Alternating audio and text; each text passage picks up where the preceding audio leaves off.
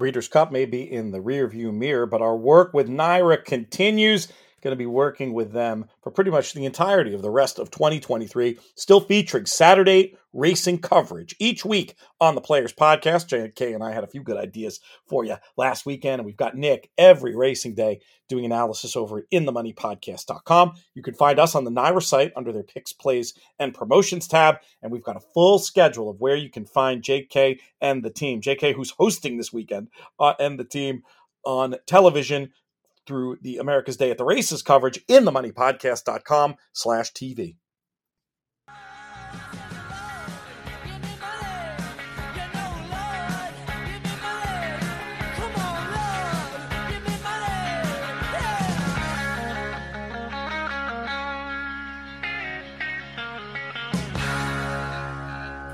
Hello and welcome to the In the Money Players podcast. This is our show for Monday, November 13th. I'm your host, Peter Thomas Fornatale, coming to you from the Brooklyn Bunker once again, and uh, joined by a man who's been uh, running around the world similar to me. I think he is ensconced in Saratoga Springs, New York for a while. He's Jonathan Kinchen. JK, did I get your location right? You got it right for next few hours. So, um, I'm in. I'm in. Uh, I'm in Saratoga now, heading to Chicago here in a few hours. Um, I'm as, as many I'm, I'm, sure that follow on social have found out that I'm like an adopted Duke fan now because yep. uh, uh, Jovine and her family are huge Duke fans. Like I mean, like cry when they lose. Duke fans call during every TV timeout. We're not watching the game together, screaming about the refs, the opponents. uh, how much they hate or despise a kid from maybe the other team who maybe hit a shot and, and did some sort of a celebration. I mean, they are Duke fans, and so what? Um, they they fell in love with Coach K, like the uh, her parents did back in the day. So she was just kind of raised in it, and and so, um, but whatever. I, I it's, it's, a fun program. I, I, they they play big games. They they play on TV. It's fun to watch them. Um, and uh, and so we're going to Chicago to watch. They play uh, they play Michigan State Tuesday night, and then Kentucky and Kansas also play at the same same stadium. So we're going to go to that. Awesome. Then I'm going to go to Austin. I'm going to pick up the human Austin. Come back to Saratoga. We'll do Thanksgiving here uh, little stop in the city. I think we're going to watch Texas plays basketball at Madison Square Garden. So I think we're going to try to hit that on the way back north. Awesome. And then, uh, yeah, and then, and then I host, I host the show. A lot of people are off, so I host uh, America's Day at the Races uh, for the first part of the show on Black Friday. Fun. So, yeah, it's a lot cooking. Stressful you, but fun. Will you do that from? So you'll do that from Aqueduct. Yeah, yeah, yeah. No, I'll go down and do it. I'll be, I'll, I'll do my best impersonation of Laffit and uh, and Greg, which, which is a very, very hard job to do. Oh, so hard. Hosting is so hard. It's so um, much different than me just sitting there and like saying something stupid or taking a horse opposite of Andy just to make sure that I can put him in a locker. It's the it's that's easy. This is not. This is much harder you've already hinted at the question I was going to ask during your your uh, your, your, your monologue there, which is, have you had in the course of your relationship with G yet a situation where Texas plays Duke? That has not happened yet. Um, and what is now, going to happen when it does? It happened. It happened back in the day when when you know we were really good. They had JJ Redick, and he went off for like forty and, and beat Texas. Um, we've talked about it before. I think that what we would do is likely we would either not watch it together or we made a rule. I think that all celebrations have to be celebrating your team's successes and not the other team's failure. oh, trust me. I couldn't. I don't think I'd be able to watch with our parents. That would be pretty tough. um, Too funny. Well, yeah. So I mean, I've been on opposite ends of wagers with her father, and and and her mom can she you know she she'll she'll kind of rub it in your face a little bit. So you got to be careful. you got to be careful. I can only imagine if it was a Duke game. Oh my goodness! Well, we'll see what uh, we'll, we'll, we'll we'll follow that along. I don't know. I, I don't follow it enough to know if there's a looming confrontation in the. Uh, in no, the it would it would only be like in the it would only be in the in the in March Madness like in the tournament. Yeah, in the tourney. Do they? Is there a chance? Are they are they good enough? Are both teams good enough to be on a collision course there? Oh yeah, I mean, I think that both teams are probably projected to be four seeds or higher. You know, gotcha. based okay. on their kind of preseason rankings, they're both really good. So, Um, you know, Duke lost to Arizona the other night, but Arizona's a top 15 team, so it's. Um, but uh, yeah, no, no it, could, it could happen. It's it's, but you know, it's it's the tournament. They they can be on opposite sides of the bracket, and it could never even be in a conversation unless they both right. you know meet in the final four or something. a story to follow here on uh, on in the money media. And speaking of sport, Pete, I didn't even told you this, but uh, I, I, had a I had a conversation with Laffit um, yesterday, and and also Terrence Thigi, who Terrence is you know Terrence, but for no, those Terrence very well, yeah, Terrence, Terrence is, uh, is one is one is the is basically the head producer for the Fox shows. He he, he does and in our you know FS1 shows, our Fox shows. He's like you know it's a big show. Terrence is probably producing it. We've decided that we want to do a we're going to do a sports podcast, and the first one we're going to record is going to be on on November 21st. It's going to be me, Laffit, Terrence, and, and Joe Vanina is going to be there just to make fun of me and to keep me in my place. I love it. And uh, we're gonna we're gonna just start. It's you know Laffit obviously has got a huge you know loves fantasy football, loves b- baseball, other sports. We'll do a little basketball. We'll do a little everything. Just you know, a little fun, little sports project uh, uh, podcast will pop up on the network. It should be it should be at least entertaining. Oh, I think it'll be great. I mean, it's I, I think it's time. You know, it's it's we, we've uh, dipped our toe in these waters before, but I love the idea of getting you uh, getting you more involved as far as as far as that goes. I've really been enjoying the football. I don't want to tangent too much at the beginning of the show. We should talk about racing at some point, but if we have time at the end, maybe we'll we'll talk a little NFL because I've been following it more than uh, than in several years, and it's it's it's been really fun, and I've had a little bit of little modicum of of success, especially in. Uh, Marshall's little uh, survivor pool where there was absolute carnage this weekend with the uh, with with some of the upsets. But we'll get back to that. Our our stated purpose for the show today is to do our too early look at the Eclipse Awards. Once we get all the ballots and all that, I think we'll do our traditional show. And JK, you're obviously more than welcome to come back for that. But the last couple of years, we've done an Eclipse show uh, with Jay Privman, which has been fun because we've done it we've done it where it's before people send in their ballots so at least we can pretend that we're you know maybe influencing the vote knowing we do have a lot of uh, voters who who check things out over here on the network. But i just thought we could take a broader picture. It was actually your idea but i think your idea was to take like a bit of a broader snapshot about the divisions and look at the ones that are going to be slam dunks look at the ones that, that are going to be interesting. Does that sound about right yeah, absolutely. Yeah, it's always kind of fun to talk about the um, the award with the statue of the horse with the short tail because you know. I'm looking at uh, I'm looking at mine now. Yeah, the tail is kind of short actually. We gotta we got to uh, we got to get a couple more of these things back here. I, have decided we got to work on that. The, the submissions are good, good, good, good luck. Good luck with that. well, certainly not going to get one for a horse that I own, but maybe who knows? Maybe on the media, maybe on the media side. Oh yeah, well, at about what's what's today? What's we're November, November, just November, December, January, February, March. You got about four months to try to secure it because uh, you'll probably be on the no-fly list after that.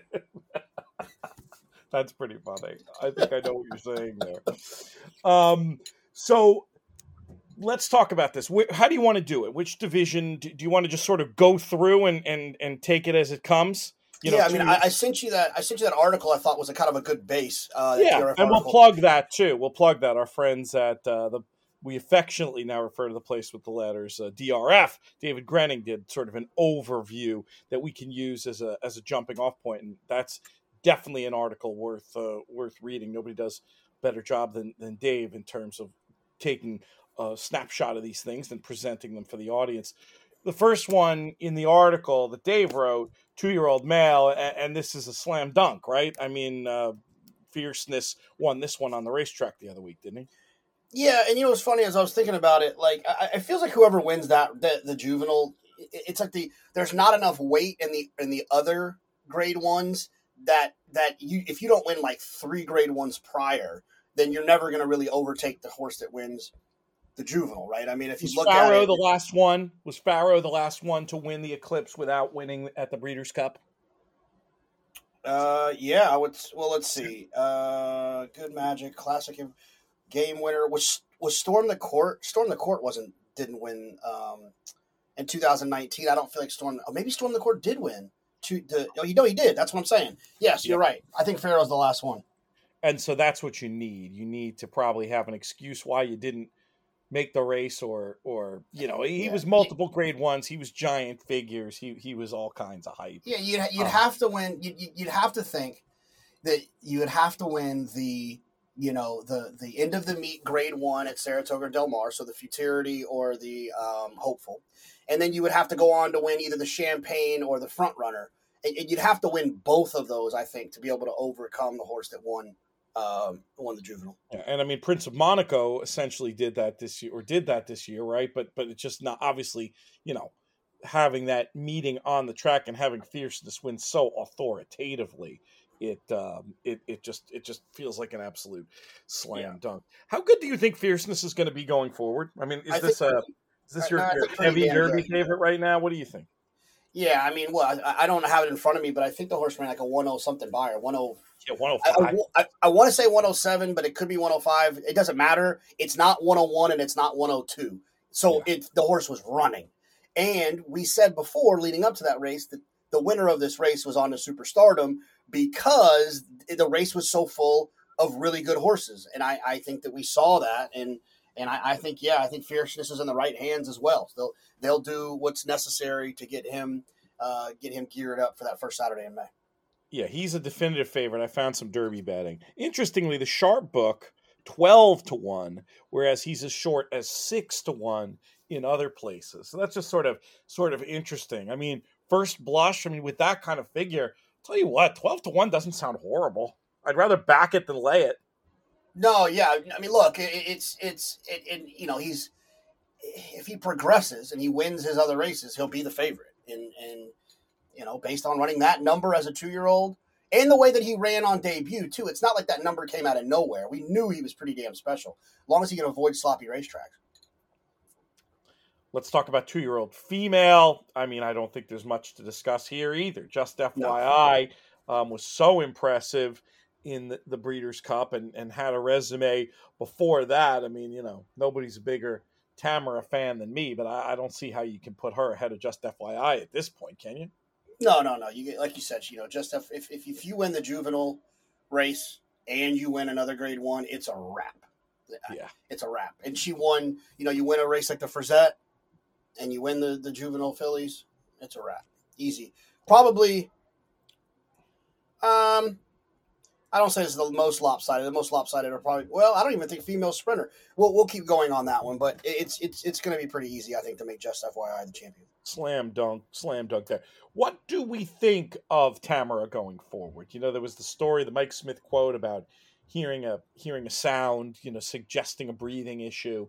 Seems like something that could be, um, you know, if it was just that, I'd say be, be pretty confident about their ability to, to solve it and and go forward with her and her chance of living up to the promise we we all think she has. Of course, training, all the negative training uh, stuff that we heard in the week before gives me a little bit of of, of fear. How confident are you that Tamara's going to train on and, and be a big rival for just FYI and all the rest next year? Yeah, I mean, it's just speculation. You know what I mean? Like we don't know. We're not in the barn. We don't hear the real stuff going on with the vets. I, she's in the right hands. She's obviously extremely talented.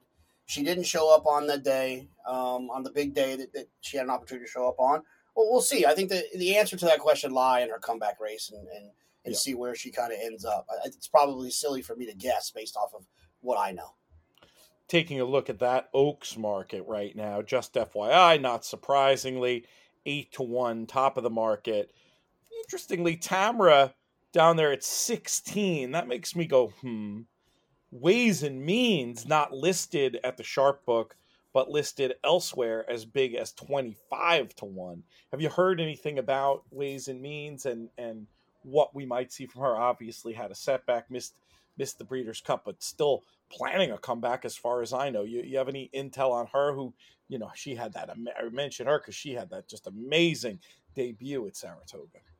No, I haven't heard. I mean, I unfortunately was, you know, right after the injury happened, uh, that, that that bobble in that race against Bright Work not only, you know, it cost her the race, but it also cost her uh, her two year old season. That's where she became. That's where she. That's where they feel like she got injured, um, where she stumbled on the backside there. Um, I mean, I, I look. I think that they'll try to do everything they can to work backwards from the Oaks to try to get her qualified and get her in there. She showed a ton of talent, but that's another one. You just kind of have to keep an eye on her work tab. You know, add her to your stable mail, and and you're going to want to probably see her start working. Just work backwards from from you know one of those those Oaks preps, and and and you want to see her probably start working six to eight weeks prior to that. I would imagine. Let's talk about three year old male, which is an interesting one. I think I probably know who's going to win this, but there's there's a lot of cases that, that can be made. And remember, this was one that was so interesting to talk about after the Triple Crown Trail with three different horses winning. Um, where where are you leaning in here? I know I know you've never been the hugest fan of the horse that I think is going to win. Uh, no. I well, I think Arcangelo is going to win. Yeah, I know, and I've you've never been the biggest Arcangelo. Oh, yeah, yeah. I kind of came around to him a little bit, but yeah, you're right. I, I wasn't always at the beginning. You know, I think if you win one of the Triple Crown races and you win the Travers, man, it's going to take a classic, classic Derby combo. I think to try to probably beat you. Um, you know, it just depends on which ones it is. But but Arcangelo winning, you know, obviously you won the Jim Dandy too. I mean, uh, not the Jim Dandy, but the uh, the Dwyer or whatever with the race. The point is, is the Peter, Peter Pan. Pan. Peter Pan. My, that was my point exactly. Not that important race. Um, but won the Belmont, won the Travers. I think that probably locks him in there. Uh, I, I, guess you could make like like Dave Grening lays out. You could make a case, a case, a very small case for someone like National Treasure, who ran second in the Dirt Mile and then also won the Preakness. But obviously that doesn't doesn't live up to what Arcangelo did. So that's an obvious kind of toss. And then even Arabian Night, who won the Pacific Classic, which is really cool. But like, where was the big three year old win you needed from Arabian Night to kind of kind of to kind of bolster his his chance. And then Mage, unfortunately, only glory he really had, which is I'm sure Ramiro has no problem taking this as he would assign to take this only glory of the Derby. I think probably limits his chances of winning. So I think this is probably a slam dunk for Arcangelo as well. Yeah, even if National Treasure had won the Dirt Mile, I think I probably vote for. I think I probably vote for Arcangelo. Does that feel right? Oh, I definitely would, and and I don't know. I mean, I guess we should probably become voters. Um, well, we better get in soon, though. Um, is that is that I, I consider the fact of how the races were won to be to take it into consideration, right? Like the fact that National Treasure got loose with a slow paced Preakness downgrades his Preakness to me. Yep. I'm not trying to take anything away from him, but when we're talking about champion three year old, I'm going to take that into consideration, you know, and I, and so uh, definitely would be Arcangelo for me. Hey, how about how about sixth in the Derby, uh, second in the Classic? Does that get, get and no no love for my guy Sotogake? I'm basically kidding, but it is it's interesting to think if he had a clean run around there and hit the board in the Derby and then somehow won the won the Classic, that would probably be enough for a Japanese based uh, horse in a two race campaign. Yeah, I mean, even if he won, he wouldn't win. If he won the Classic, they still wouldn't give it to him. I don't think. Just you know, but it's a, it's an, it's a, it's definitely a case to be made he'd be on the ballot. He that would get him on the ballot. As is, I don't think I don't think he makes the ballot. Curious to see what happens with that horse next. I you know I've always kind of liked him, and it was one of we talked about this on the show with Vanessa, but it's it's just kind of funny how you feel. You, you don't. There's no line to cash for this, but you get you feel uh, rather than feeling silly for a derby pick, you got to feel a little bit got to feel a little bit smarter for the derby pick with this. It made me think back. Granted, it was much more painful for, for him, but uh, Duke and Thunder Snow, who he needed for a million dollar pick six in the Derby day, and then watched him go on and, and, and win all these races. He he kind of got to know he was right, if nothing else. You know what I'm saying? No doubt. Three year old female. Um, does it feel? I mean does it feel like it's pretty mischievous just based on i mean look let, believe me i don't want to talk too much about the test on the show but the record books say that pretty mischievous was the winner there. And you know a, a test oaks double is hard to is hard to to to uh, um, beat. And and there's another great one too right? Didn't she win the oakhorn too? The acorn, acorn. yeah. I mean look I, I this is actually a pretty sneaky one.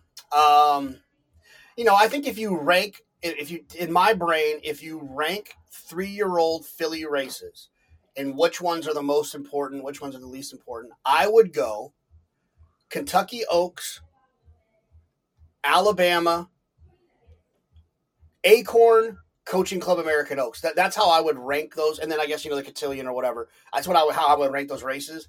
And so based on that, I, I think you would have to give it to Pretty Mischievous because She won the Kentucky Oaks. She won that top one.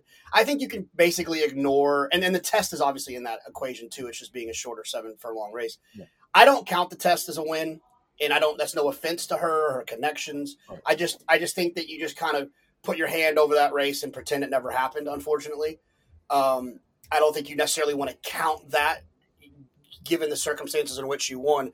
I, I don't think you want to count that as like part of the equation of like how, what her accomplishments were. Um, I think you, you have to probably give it to her based on the Kentucky Oaks with an accompanying grade one that's important in the Acorn over randomized, who won the Alabama but came in second in the distaff. If she won the distaff, obviously that you know you get a lot. I think you get you should get significantly more points for first than you do. It's not a sliding scale to me. and you know, and for getting second in a big race. It's a tough one. The more I'm thinking about it, especially if I if I take what you're saying literally and I ignore the test, all of a sudden you have a horse that, you know, grade one Alabama, the second most by your rankings, which I agree with, important three year old race, and then, you know, half length by an older horse, not by another three year old in the distaff. Oof, I'm gonna have to. This is one I'm gonna have to sit with, J.K. Before I uh, and you know i i do get a vote i should point out too as part of the as part of the guild the guild that we which we should probably get you to join too so you can vote in these things um the national uh, turf writers and, and, broadcasters. So this one i'm gonna I'm, I'm gonna tell you i'm gonna have to sit with for a little bit. You you still feel pretty confident and pretty mischievous? Let me look. Let me let me just yeah. let me just look real quick randomized yeah, randomized maiden special weight she won a listed stake the Alabama, the Beldame, Alabama, Beldame, and Distaff second. Good Distaff second. Yeah, and then pretty, pretty okay. Let's see. So here's one way I think that would be an easy way to kind of tiebreaker it. What does she do? She won the Rachel Alexandra. Great she won. She got second in the Fairgrounds Oaks. She won the Kentucky Oaks. She won the Acorn. She got second in the cotillion. She's got to get some credit for getting second in the cotillion too. Yep. And it's more of a I mean, campaign. Th- Pretty yeah, I think more of a camp, more of a full campaign, which I like to reward. Yeah. Yeah, I think you got to give it to her. The other thing you can do, Pete, is just add up all the money they earned this year as, as kind of a help and a tiebreaker. Um, yep. I mean, I think you know it could it could help. I mean, it really could help we'll take a we'll take a look at that and and we'll talk about that in the show we do with Jay in a few weeks time before once the all the info's out and before the ballots are there. Let me let me ask you this, Pete. me. Do you like this theory? Do you like this idea or does it make you does it make your teeth itch? What if you what if you averaged what if you took their average Beyer speed figure throughout the year? Um because Pretty Mischievous won a lot of races, but she didn't do it very fast. I don't love that for I love that for betting. I don't love it for Eclipse Award voting. I use I would use it as a tiebreaker, but I'm tempted to say, and this gets back to the conversation about the the test too, which is I, am tempted to go with the more the Bill Parcells "you are what you are" idea when it comes to this. Your accomplishments are your accomplishments. Now, when it gets into tiebreakers, looking as you did at not that fast, won it in easy fashion. I'm okay with doing that, and I and I will do that. But I don't want to just downgrade a horse that's maybe a little slower that did something like win the Kentucky Oaks and you know get in the winner's circle for the test and, and, and get her picture taken. It's not tragedy yeah. of Maple Leaf Mel is not her fault. You know what I mean? It's yeah. it's yeah, tricky. Yeah, yeah. And it's also like you, you know, it's, it's it's also tricky too because Pretty Mischievous did a lot of her her dirty work earlier in the year, so her figures are going to be a little bit lower than randomized, who did hers later in the year, where she's meant to be faster. So I, I think it's pretty mischievous, um, but I wouldn't. When I wouldn't was randomized anybody. first win? When, when did her campaign begin? She won her first race in March, a maiden special weight. Then here's the other thing too, she ran against, um, she ran against Pretty Mischievous in the Acorn and got drilled. Right. So I think a, I think a, I think a common matchup should be used to help determine a tie or, or, or a close race. I think a common matchup should should definitely take precedent over you know money earned or anything like that. And one of my prejudices I'll carry to this voting process is wanting to reward more you know, a bigger time frame of graded stakes winning to me speaks more to champion than a really great four months. Yeah. So yeah, I agree. So, I, I, think I know where I'm leaning in there. The next one's a slam dunk, right? Older dirt female. They, nobody can lay a glove on idiomatic, can they? No, that's a, that's a wrap. I mean, just to recap, quoting from this excellent Dave Grening article, eight for nine with five graded stakes wins and three grade ones. I mean, that is a championship campaign, yeah. and that that's probably the that's probably the that's probably the heaviest. That's probably the I would think that's the heaviest division because even female sprinter, I think Echo Zulu will take some from Goodnight Olive. So, yeah. um, I, you know, I, I think that the, the older dirt female will probably be the the well, male sprinter, male sprinter could be unanimous, couldn't it? Who, who's who's uh yeah, but Gunite could Gunite beat Elite Power. You know, I mean, he could get a couple of votes. He ran second. I mean, he could get a couple of votes. I mean, it's hard you know, to some, do that though when Elite Power was two to one, including the win in the Breeders' Cup. You should get your vote taken from you if you vote on Gunite, but I'm sure someone will do it. Are you thinking of anyone in particular when you say that? Yeah, if, if, yeah, any if you fit this mold and you think you're too too cool for school and too smart and like to say controversial dumb stuff on Twitter to get attention, then yeah, you might be the type of person that would do that. And if you if the shoe fits, wear it. Don't get mad at me. I'm just saying. You are a student of past performances when it comes to both horses and also uh, social media personae. So you've already tipped your, your hand about what you think could happen with female sprinter. Goodnight Olive will win the award. Um, but I could see somebody saying, well, Echo Zulu beat her um, uh, in Saratoga and then missed due to injury. She would have won. I'm not so sure. You know, I, I mean, I I loved Echo Zulu. I mean, obviously, you got to love Echo Zulu. She's brilliant. But I liked Goodnight Olive's chances of upsetting her in the Breeders' Cup when Echo Zulu was in the race. So, I, I mean, uh, do you think there's a good case to be made for Echo Zulu over Goodnight Olive, or do you think that's another one of those too too cool for schools? Yeah, to, uh, uh, Goodnight Olive should absolutely win champion. She will win champion, but there is going to be some people who get cute and vote on Echo Zulu because she beat her on the racetrack uh, at Saratoga. And and I'm not gonna I'm not gonna like overly knock that that that that thought process, but it is stupid.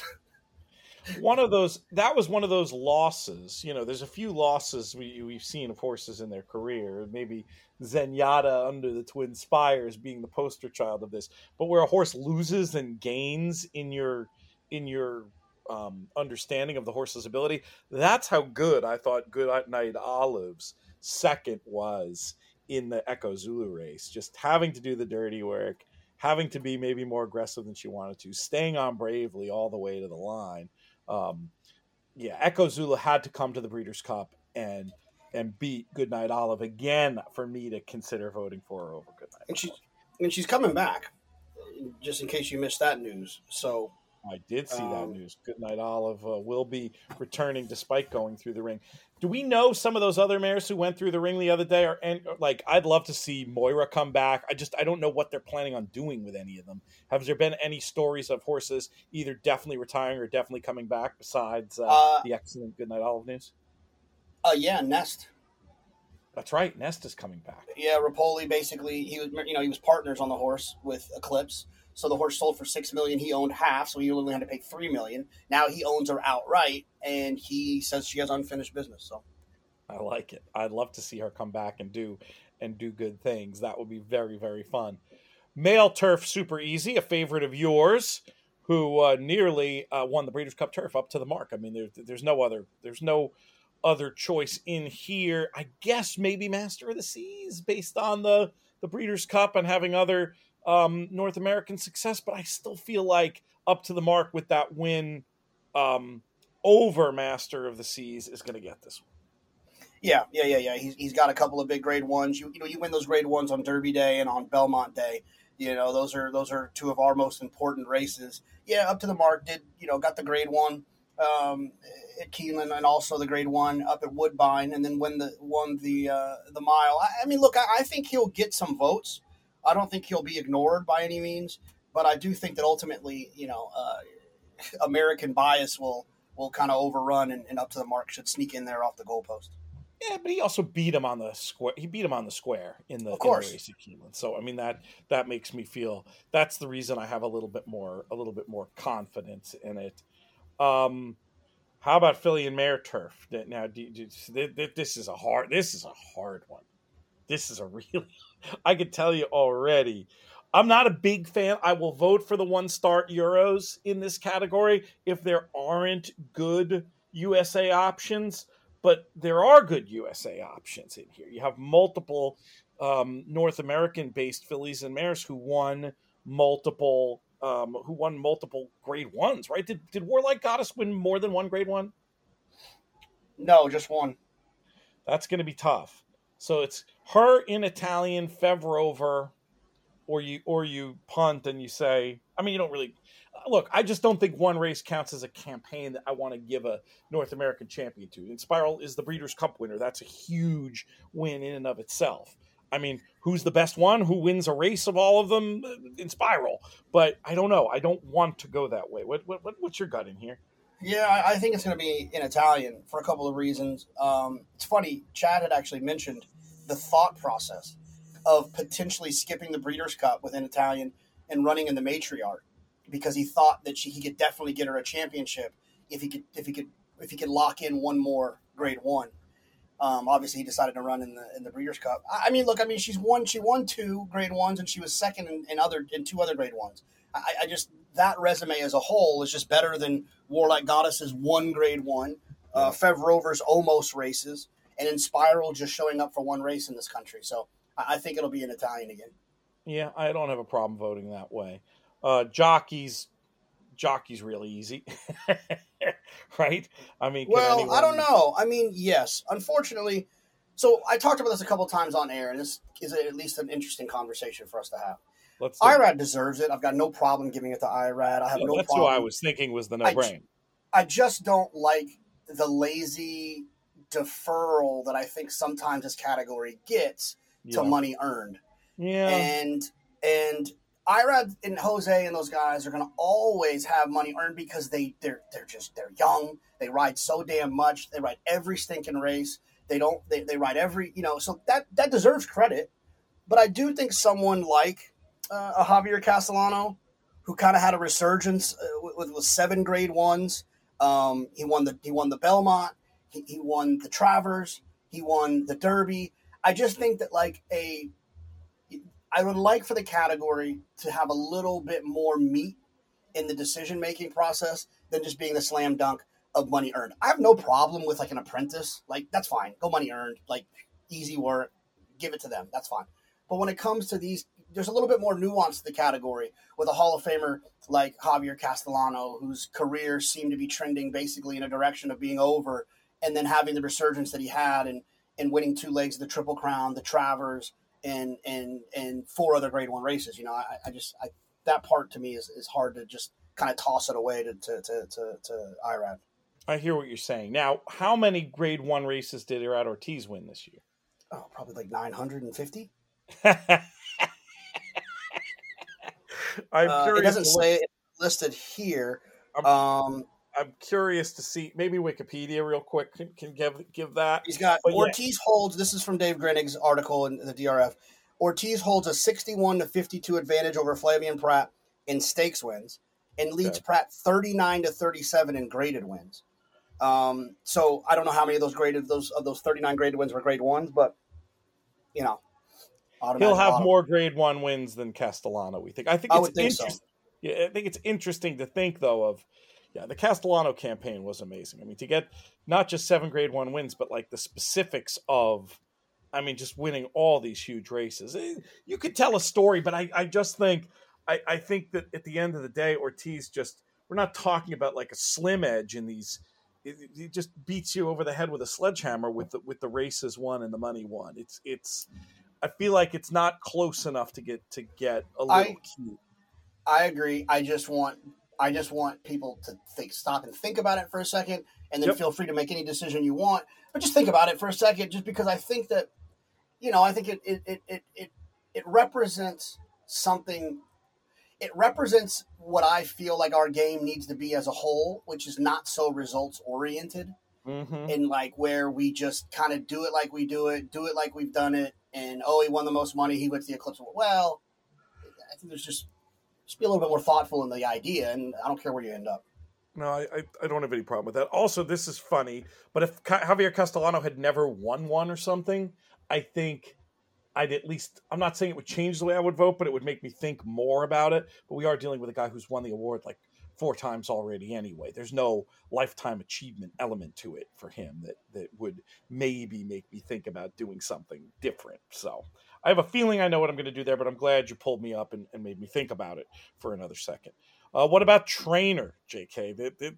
This one is actually, this one's pretty interesting. I think at the end of the day, the Bill Mott Breeders' Cup performance, the 10 grade ones overall, um, pro- that that's how I would be leaning at the moment. But this is no dunk with the years that uh, Chad Brown and Brad Cox had. Which, which way are you leaning? Hmm. You know, honestly, I don't have a problem with any of the three. Right? I mean, right. like, you know, it's Bill Mott category. Yeah, Bill Mott kind of having the resurgence with ten grade ones and three in the Breeders' Cup. Yep, pretty damn cool you know, Chad with with the most graded stakes wins, ten grade ones, two Breeders' Cup champions, you know, and, and possibly two uh, horses that will win Eclipse Awards. I got no problem with that. And then Brad, you know, with the with the money stakes wins and grade one wins at twelve, you know, it, it all it, it just it all they all work for me. They all three work for me.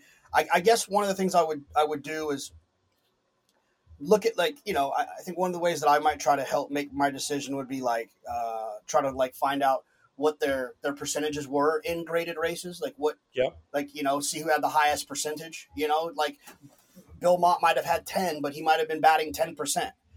I don't think he had that many grade one runners, but you know what I'm saying. Like I think there's probably some clues that you can look into there. Um, I would also maybe maybe kind of come up with an idea in my head of what are the ten biggest, most important grade one races that we run throughout the country and which races did these guys win uh, in that list to kind of help narrow it down because they're they're they're pretty close. They're pretty neck and neck. I'm pretty I'm pretty safe. It's pretty safe to say that this will be the closest category I think of all the ones we've discussed. It's really cool and it's neat to have three different ones. And I like that way of looking at it, trying to go a little next level with the stats and look at different opportunities and such. And this is another one where I will probably take a look uh, back also at uh, how many times has Mott won this award? Like that, it's so close that I might look at that. You know, you got to figure Chad is Chad is the fine. Chad and, and Brad are finalists every year for the next ten years in this category, and maybe Bill Mott yeah. will be too. But, it, it, but you see where I'm going with that, though. Yes, of course. But here's what I don't want, and this goes for all three guys. I don't want this award to be to default to the money earned person, which is yep. which is Brad, or like kind of a volume person. I don't want it to be defaulted to volume. I don't want it to be defaulted to to to Chad because you know of, of how many stakes wins and in just this consistent pressure that he puts on everyone else with all the wins that he has. And I also don't want it to be defaulted to the fact that like you know kind of a lifetime achievement. Oh, let's throw Bill Mott a bone because this is you know like I don't want it. I want it to be a little bit more Let's really try to look. We fell in love with this game, handicapping, and trying to decide in a group of 10 horses which one is actually the best one to bet on. Who do we think is the best? Who can win that race? Like, I would challenge people that have a vote to, to dig down into these numbers and into this these stats and really evaluate who had the best year and, and, and dig deep on that. Mott has won it three times uh, 95, 96, 2011. Be kind of cool 12 years later to add another one to that list uh, amidst uh, the, uh, uh, the way the game has has evolved but I, i'm with you man. There's no really no wrong answer. We'll continue to grind on that one. That'll be a fun conversation with jay in a few weeks time. How about the biggest one of all? This is a fun conversation when you're dealing with uh, when you're dealing with horse of the year. I'm pretty sure i know how this one's going to go and I, I think there won't be a dry eye in the house. What do you think yeah, look, I think it's I think it's Cody's wish, but but I don't think it's also I don't think it has to just be because of the of the story that accompanies the horse, right? I I, I think that you know he he won uh, the Met Mile, he won the Grade One on on Derby Day, uh, he won the Breeders' Cup Dirt Mile, and I think that those three Grade Ones, the Met Mile, in my opinion, would be one of those top three, top four, top five Grade One races throughout the year. So I give a little Grade bit of bonus. plus, I call them. Yep, yep. Give it a bonus. Give it some bonus. Obviously, the, the Whitney was a little bit disappointing, um, but the, the other thing too is, is, is I have no problem beating Cody's Wish in this category if there was the, if the right animal were, were there. Arcangelo winning the classic would have definitely put him in front of Cody's Wish. White Abarrio having a couple more successes outside of just the Whitney in the classic would have put him in front of that situation. Um, you know, I also think that White Abarrio is going to struggle a little bit because there's going to be some of those people voting that are going to have a little bit of a problem with Rick Dutrow, despite the fact that he, you know, did the crime and did the time. So I, I just I feel like this circumstance works out perfectly for for Cody to be able to kind of snag this one uh, as horse of the year. Gets back to what I was saying before about wanting to award a horse of the year, not a horse of three months. You know, if you just look at the Whitney, if all you had in front of you was the last two races, you'd say, how in the world can it not be White Abarrio? But before that, White Abarrio beaten on the square by Cody, and then you know just sort of a you know nice allowance win or whatever back in March, but you know very middling past performances. So in terms of rewarding an entire campaign, I feel like I, I, I don't have a big problem uh, stretching and giving it to Cody. Not that he ran that many more races, but I don't know on the body of it. I, I don't think it's fair to hold uh, Dutrow against the horse at all. I mean, like you said, the guy did the time and, you know, was never not regarded as a brilliant horseman and has always had, as bad as the stats were with him with um, medication overages, they were good when it came to, uh, they were good when it came to, to um, taking care of horses, had a, a very much almost outlier like stats in terms of not having horses break down under his care. It's not like anybody thinks the guy is anything but a great horseman. But you know, you get it's just critical to me that with Cody's Wish, you have this grade one from May and this grade one from November. That's a championship campaign. Oh, oh, and by the way, won a grade one plus in between those and did get the victory in the Vosburgh as well. It's Cody's Wish for Horse of the Year for me. Yeah, I think so too. I don't have a problem with that at all. Like I said, I just want to be clear though. I don't want to talk out of both sides of my mouth. You got very quiet all of a sudden, JK. Anything you could do about that?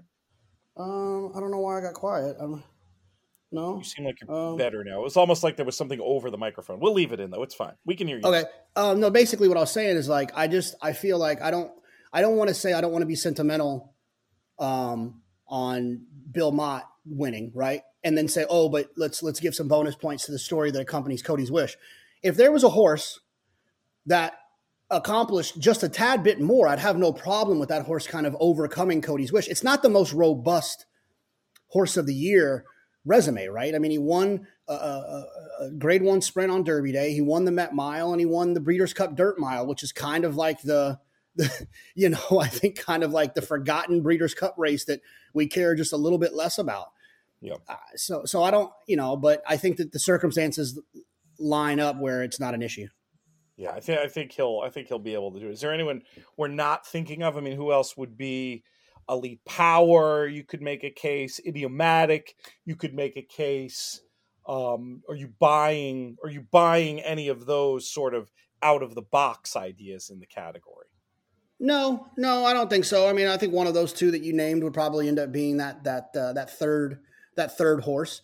Um, and in fairness, Elite Power probably takes away a few votes from from Cody's Wish in, in a weird way.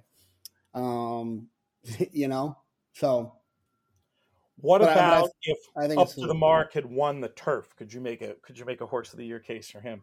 Absolutely, absolutely. You you you win the you win the, the Derby Day turf race, you win the Belmont turf race, and you you win a mile Grade One at Keeneland, and then you win the the turf yeah, I, I, actually I think that resume would probably overtake uh, Cody and, uh, and and the story that accompanies Cody. One of the one of the just an amazing running of the Breeders' Cup turf too. For him to go as close as he did was was amazing to me. Is he coming back? Do we know? Do we no, we, we no, you were right. You were, yeah, he you were right. Yeah, lane's That's, in. Okay, well, he'll be he'll be an interesting one to, to follow, especially with the increased, um, you know, the proliferation of turf racing in America. It's going to be interesting to see some of these more turfy sires and how they and how they make out. anything else? I mean, I don't even have a thought on the others until I have numbers in front of me. But any other uh, anything leap out to you in any of the other categories? No, I didn't. I, nothing. No, I didn't. I you know I didn't have a chance to look at uh, like the apprentice stuff yet. We could probably talk when it gets a little bit closer. Breeder and owner. I, I would guess that I would think that Cody's Wish being a homebred, and if he's possible to win Horse of the Year, I would think that that would be pretty good for Godolphin. I, I don't. I think is Pretty Mischievous a homebred as well. I'll have to look that up, but I think I'll look right be. now while we're talking. I mean, that might also, be a slam dunk for them. Yeah, I mean, look at look at what else Godolphin did. You know, winning the one two and the my. I mean, there's as owner, um, as owner, it's gonna be it's gonna be awful tough, I would think. But you know, I want to see numbers. Owner and breeder. Pretty Pretty Mischievous was bred by them as well. Yeah. So you got you got that. You got Cody's Wish. You've got uh, you've got uh, Mawj coming over and winning a Grade One, and then you have um, uh, Master name Master of the Sea yeah, it's incredible. Yeah, that it's. Uh, I want to look at all the numbers, but that's going to be very tough for anybody to peg back. Any thoughts on racing from this past weekend? I was on TV Saturday watching watching it all. I was happy to see uh, Command Performance finally do the kind have the kind of effort that Matt Bernier and I were expecting for him for uh, a few years now.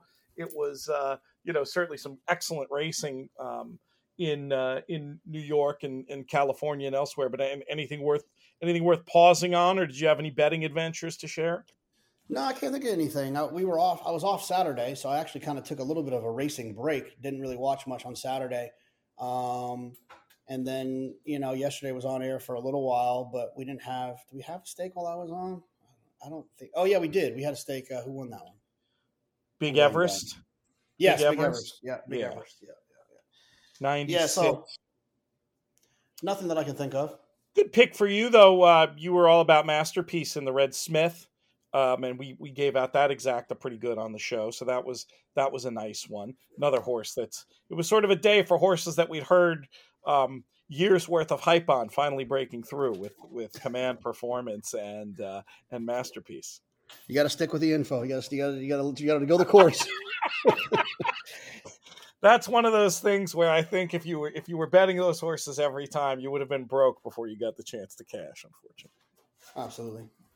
The uh, you know it's stay, staying one of Sean Borman's big things. The importance of uh, being able to stay solvent comes to comes to mind there. Boy, did we get some nice reactions to the Sean show. I'm trying to see if we can maybe bring him back for for a Q&A, but he after his media tour last week, he sounds a little talked out. I'm not sure if I can do it yet, but I'll let you all know if we're going to be able to have a Sean Borman podcast. Um, the other thing I wanted to tell you is that uh, yeah, I'm, I'm I, feel like I'm looking good in Marshall's uh, survivor pool. I feel like I've got I've got a little bit of a handle on the NFL this year for for whatever reason. I'm proud of the fact that of my survivor picks, they've not all they, they, except for Buffalo in that weird Sunday night game against the Giants during Keeneland. All my picks have not only won but covered, so I'm I'm feeling a little full of myself for that. Wow, that's nice. Yeah, definitely. Yeah. It's it's it's a tricky situation too. The game it's they've the, the NFL has done one thing masterfully, and that is create parity. Yeah, and they've done it better than any other sports league I've ever seen. Where like the worst team will will will donkey punch the, the the best team on the worst on the you know it's just it's wild oh, like somewhat random watching, days. yeah watching the the Broncos a few weeks ago uh, beat the brakes off of the Chiefs it's just it it just doesn't it doesn't add up you know paper, paper that should never happen on paper and and the league's done a great job of forming some uh, some nice parity what are your Super Bowl teams right now where where are you where are you leaning um you know it's with with with, Patrick Mahomes back there, it feels like they always have a chance. They're always in the mix. They're always going to be able to uh, overcome situations in a playoff scenario. He'll go on the road and win games. He'll, you know, they'll always have a pretty good record, so they'll get to play some home games. So uh, until until teams find a way to more effectively, consistently stop him, um, I'm a, I'm a little bit of a Chiefs guy.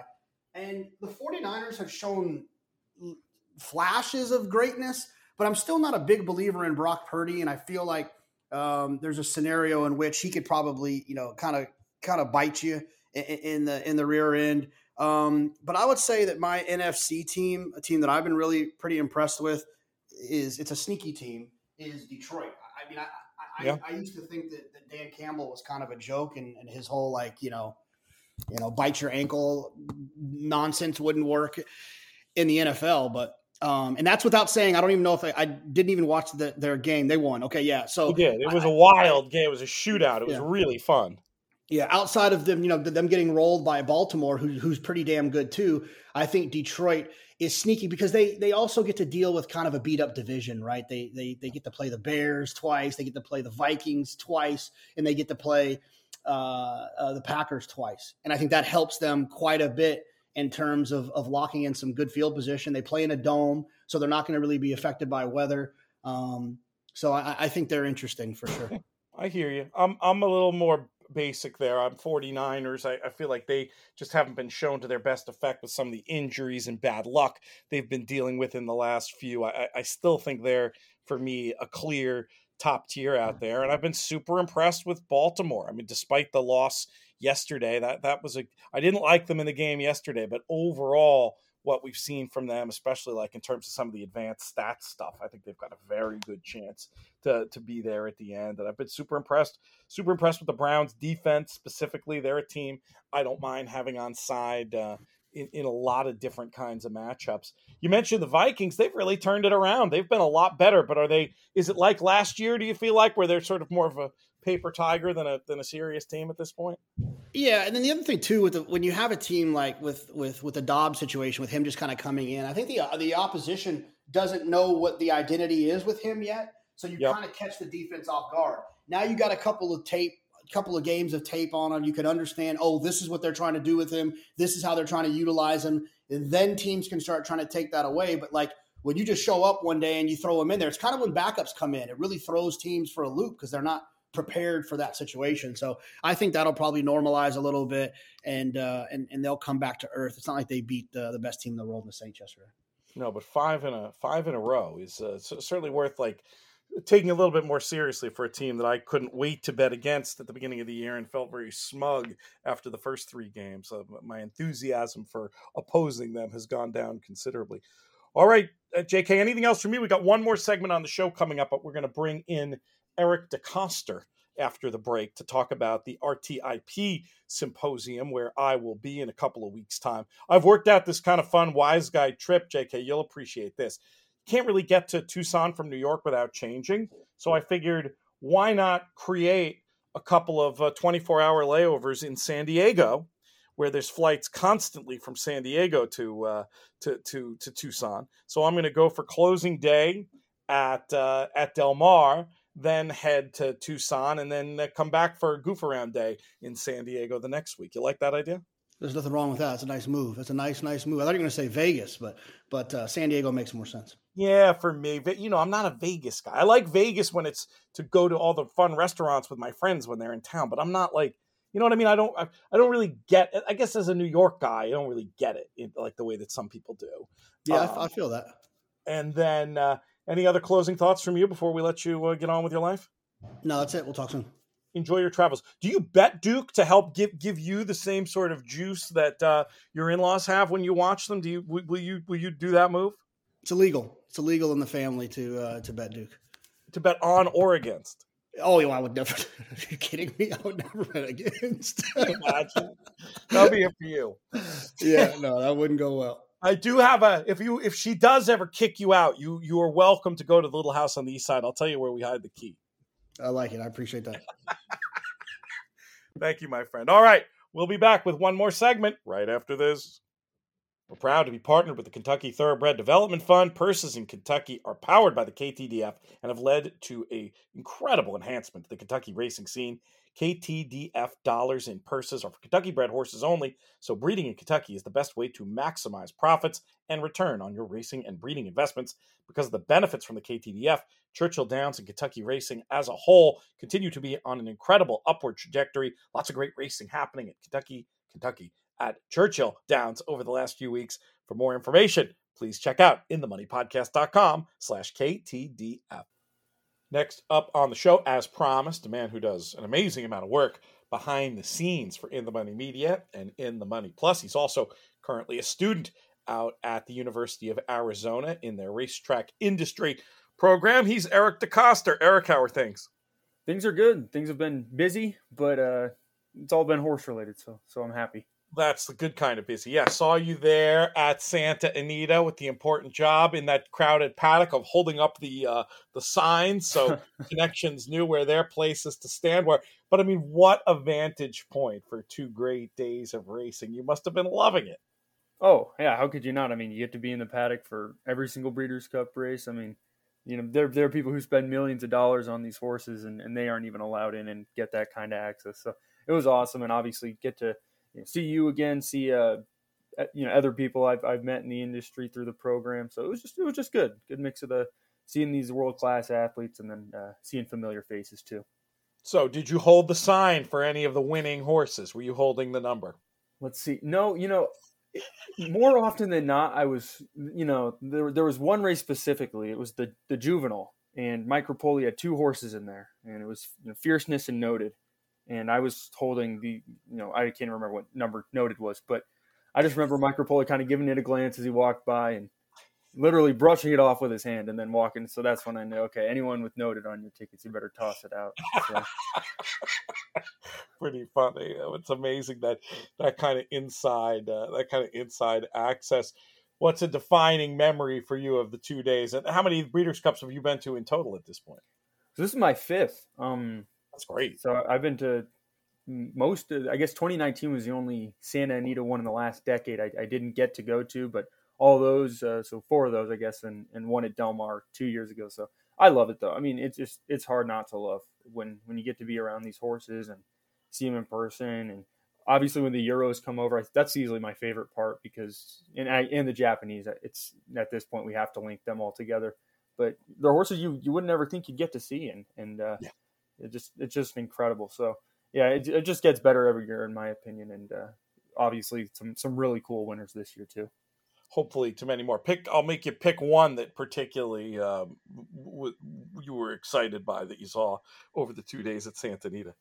Yeah, I, would have to say Auguste Rodin. I mean, that field was just king of steel. It was was you know a horse I I, I thought had a, a, huge chance in there, and then I was like, oh, but Auguste Rodin's in there, and Mostahdaf's in there, and you know, up to the marks, the best turf horse in the country. And don't forget about Shahryar, who's done all the good things he's done over in Japan. Right? You just every time you looked at one horse in that race, there was someone else. You're like, how could I possibly leave this horse out? And um, and then really, really the best horse does win. And and um, I know the news broke that he's coming back next year, which is exciting. But whatever the case, just just cool to see those world class athletes all come together, and then the best results imaginable uh, with with a strong finish like that.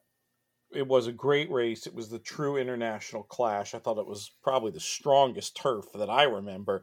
And mm-hmm. as somebody like yourself who loves breeding too, Auguste Rodin is such an important um, horse going forward. The the bringing together of the Sunday Silence bloodlines vis-a-vis deep, deep impact and of course galileo through rhododendron so really a horse that feels like one that could have a a serious impact uh, on on the breed. I don't think Absolutely. it's too much of an exaggeration. So, so it's very very cool. Well, you're here today. I did want to reflect on the Breeders' Cup for a minute with you, but I also want you to talk about this RTIP conference. I've been plugging it in ads.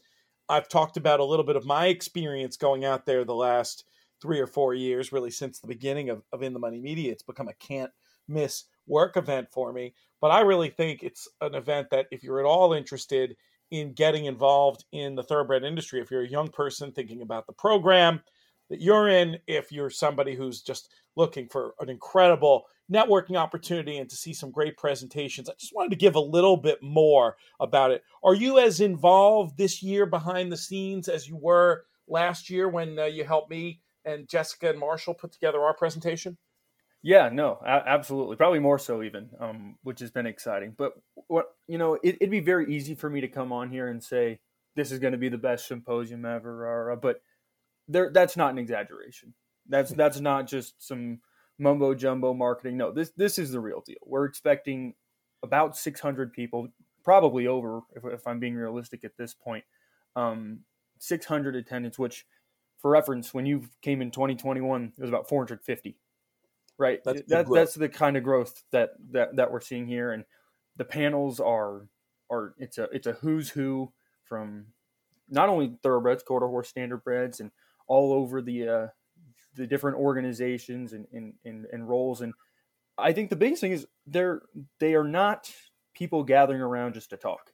Right. You know, they these are cutting edge, in my opinion, and I, I think most people, if you if you go through our agenda, uh, it is serious, progressive ideas for racing. Category one, see, you know, we'll get into it, I'm sure. But point being, I, I just get excited because I think that so much clamoring about needing different ideas and change in the industry, and, and it's happening in Tucson in about a month. Love that. Well, category one panel is certainly one that I'm very interested in, and one that I think horse players have a very deep sympathy for. I was also thrilled to see a CAW panel getting into some real nitty gritty about computer assisted wagering and having one of the guys associated with one of the bigger teams that I know of in the world, Don Johnson, there at the panel talking. Uh, I that's the one I'm probably the most looking forward to and again, real relevancy from a from a horse player point of view. Um, the fella Oliver Roeder is that his name, who wrote that great Financial mm-hmm, Times yes. article, is going to be moderating. Pat will be on there. The, the, those are two of the ones that I, I would describe as uh, can't miss. The keynote speech having uh, Randy Moss out there. That's fantastic. The storytellers panel sounds like it's going to be good. Give me give me some more details, either about ones that I mentioned or nominate a panel of your own that you're excited about this year. Yeah, no, you know, we'll, we'll just start on on that Tuesday. The, the, both the ones you you talked about, the category one and the CAW, and then I'll throw in some good Wednesday ones that I think will be exciting. But the CAW one, in my opinion, is is the big one because it's there's so many perspectives, and you might look at that and say the good, the bad, the future, and and and you might say, oh well it's just going to be some suits talking the talk and this isn't this isn't anything. But no you have don johnson from from one of the, the biggest play groups in the country. You have joe longo from NYRA and we know that they were kind of progressive in in cutting them out of the pools at a certain moment in time at least in the win win yep. pool. And and obviously that's i know as a player that's that's been huge. It's it's nice to know that when the horse goes in the gate he'll be going off that price or very very similar um, and then Pat Cummings, who we know always delivers um, every time, and he'll be around. And of course, he took that new role with the uh, the National Thoroughbred Alliance, and he's very very present at the symposium. It's not like he gets up on stage and, and this is just my observations, of course, but you know he sits in on panels, he talks to people. So um, just having his presence there with this very innovative idea um, of micropulleys is, is good, and it's going to just add to what's going to be a great panel. As for the Category One panel, um, you know, these are you might not if you're not familiar with you know Kim Kelly is one of the foremost stewards in the world, and he he worked in Hong Kong for a while, and he has a very good knowledge of of stewarding horse races, and obviously is kind of the model of what I know many gamblers, horse people, and I guarantee some stewards uh, would like to bring to the U.S. So having his him here uh, will be excellent, as well as representatives from states that have either implemented it, like uh, Oklahoma has with uh, Kelly Cathey from Remington Park, and someone from their uh, horse racing commission whose name is slipping my head, and then I know Ohio is in the process of of uh, bringing Category One rules, and their deputy director is going to be there as well. So once again, it just kind of shows it's not like it's just people from who knows where talking about these things. These are people who are living it every single day, and uh, working on them, trying to make them better or modify them. Can't help but learn something hearing people like that talk. And I mean, I think you make a good point about you know certain people like Pat being a great example, being present at the symposium.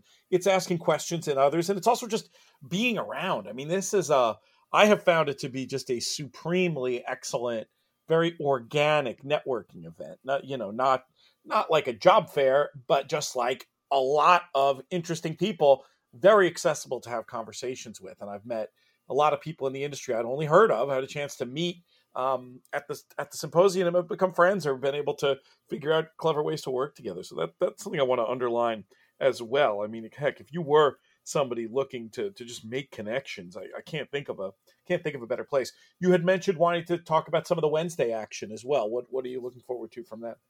Yeah, I I think um, well first and foremost, every year we do a success stories panel. That's Robert Hartman, who is the, the chairman of the racetrack industry program. Thought it'd be a great idea because, listen, we, we know in racing we uh, we tend to like to get down, and obviously when we say things like Category One and CAWs and, and things like that, we get all angry and riled up. So we're looking for change just, in a lot of instances. Yes, sure. Yes, a lot of change, and you know, there's frustration. I think we can all admit there's frustration. So I think you know the success stories panel that that Robert has pushed every year. Um, you know, it's just it's just it's good to highlight what's good because we have to have that balance at least. And this year, I know it's a lot about aftercare and um, how we're helping horses uh, during their careers and marketing the industry um, while horses are running, and uh, also getting young people. Uh, you know, uh, Annise Montplaisir, who moder- uh, is the uh, the president, excuse me, of uh, Amplify, Amplify Horse Racing, will be moderating, and she she's done a lot of great work um, for the industry in the last few years. So that just emphasizes once again another person who uh, has done a lot of good for the industry lately and uh, will be in Tucson in a month. And then the other big panel that day is the uh, the mental health and emotional wellness panel. Um, that's been a huge hot topic uh, within the horse person community. Uh, I know a few jockeys um, that we've lost over the past year, um, and it's been hard. So we're, we're gonna have a couple jockeys actually flying in. Trevor McCarthy from New York and Kyle Frey from California uh, in addition to a few other great speakers. And uh, that that'll just be a great one to listen into. I know whether you whether you're a gambler, whether you're uh, someone who works out on the on the front side at the track, and especially if you work on the back side, you know this this is going to be must uh, must listen stuff because it's it's a it's a big issue in racing, and I'm glad that uh, we're addressing it. It's a great point about sort of cutting edge issues, and this is something that's really come to the forefront. It feels like the aftercare issue has been I, I go back to the maybe the sea change moment for a lot of people the great michael beychok story winning the mm-hmm. nhc and then uh, claiming glorious dancer and bringing so much awareness to to, to these issues and it's really snowballed since then with the work of all these great charities. Very much of the moment is the mental health stuff. I feel like that's been a, a bugaboo a hard thing for people to talk about for a long time but it's happening more and more. I'm very glad that's part of the conference. You mentioned Robert; he deserves special praise because so when I first started hearing about these conferences before I went, I'll be honest with you, Eric. You know, this was probably 10 years ago. My years might be a little off, but it was like, oh, Arizona, it's still fun, but it's not what it used to be. It used to be the place where all these deals got dealt, and it was just this huge industry deal, and you had to be there. And I feel like under Robert's care over the course of the last several years, it's building back in terms of numbers and relevance to to to what it was. So he deserves a lot of uh, a lot of praise um, as far as uh, as far as that one goes. What else is happening out there? You, you know, I, I will I'll never forget at the uh, was it at the awards presentation last year, getting to to to see and and meet and hear up close the the story of the the Dormans. That was that mm-hmm. was amazing. Um, it, is there an equivalent? Is there an? I mean, obviously, there's no equivalent to that story, but uh, the awards luncheon is an, an important part of the of, of the whole process. How, when does that happen, and how does that work? Yeah, so that that takes place. I believe it, it's Tuesday afternoon. I don't have an exact time, um, but it is open to anybody who attends. Right, so it's not like it's invite only. So if you do decide to come out and and sit in on our great panels and network with all the amazing people that'll be attending, um, it, it's opportunity. It's it's lunch, it's included, right? Um, and and while I can't, you know, necessarily reveal any of the award recipients, um, I can tell you it's it's it's going to live up to it. Um, you said it. Nothing nothing will top last year. Um, I mean that was that was incredible. I get chills most times I think about it because of uh, you know that was the first time that uh, Cody had ever been on a plane was when he flew out to Tucson last year um, with his family to to accept the award. Um, and so I mean, you know, that was a big deal in their life, and I I, I think it's incredible that uh, the University of Arizona, the RTIP, got to play a part in that. And um, so, like I said, it might not reach that level, but I, I can tell you it'll be um, as good as ever. And yeah, you know, just to speak to Robert real quickly, I, you know, when I when I started in the program, um, the director before uh, Robert, Wendy Davis, who was exceptional in her own right, um, she she left the program, and so there was a lot of uneasiness about uh, as a student about what was next. And Robert's righted the ship, and um, obviously his growing the symposium by as as many attendees as he had, and bringing all these people in and attacking the real issues in racing. It's it's just a testament to, to how hard of a worker he is and uh, how great he wants this symposium, this program, this university to be. And uh, I can tell you, it's it's not stopping in 2023. It'll it'll keep That's building great. up with each and every year.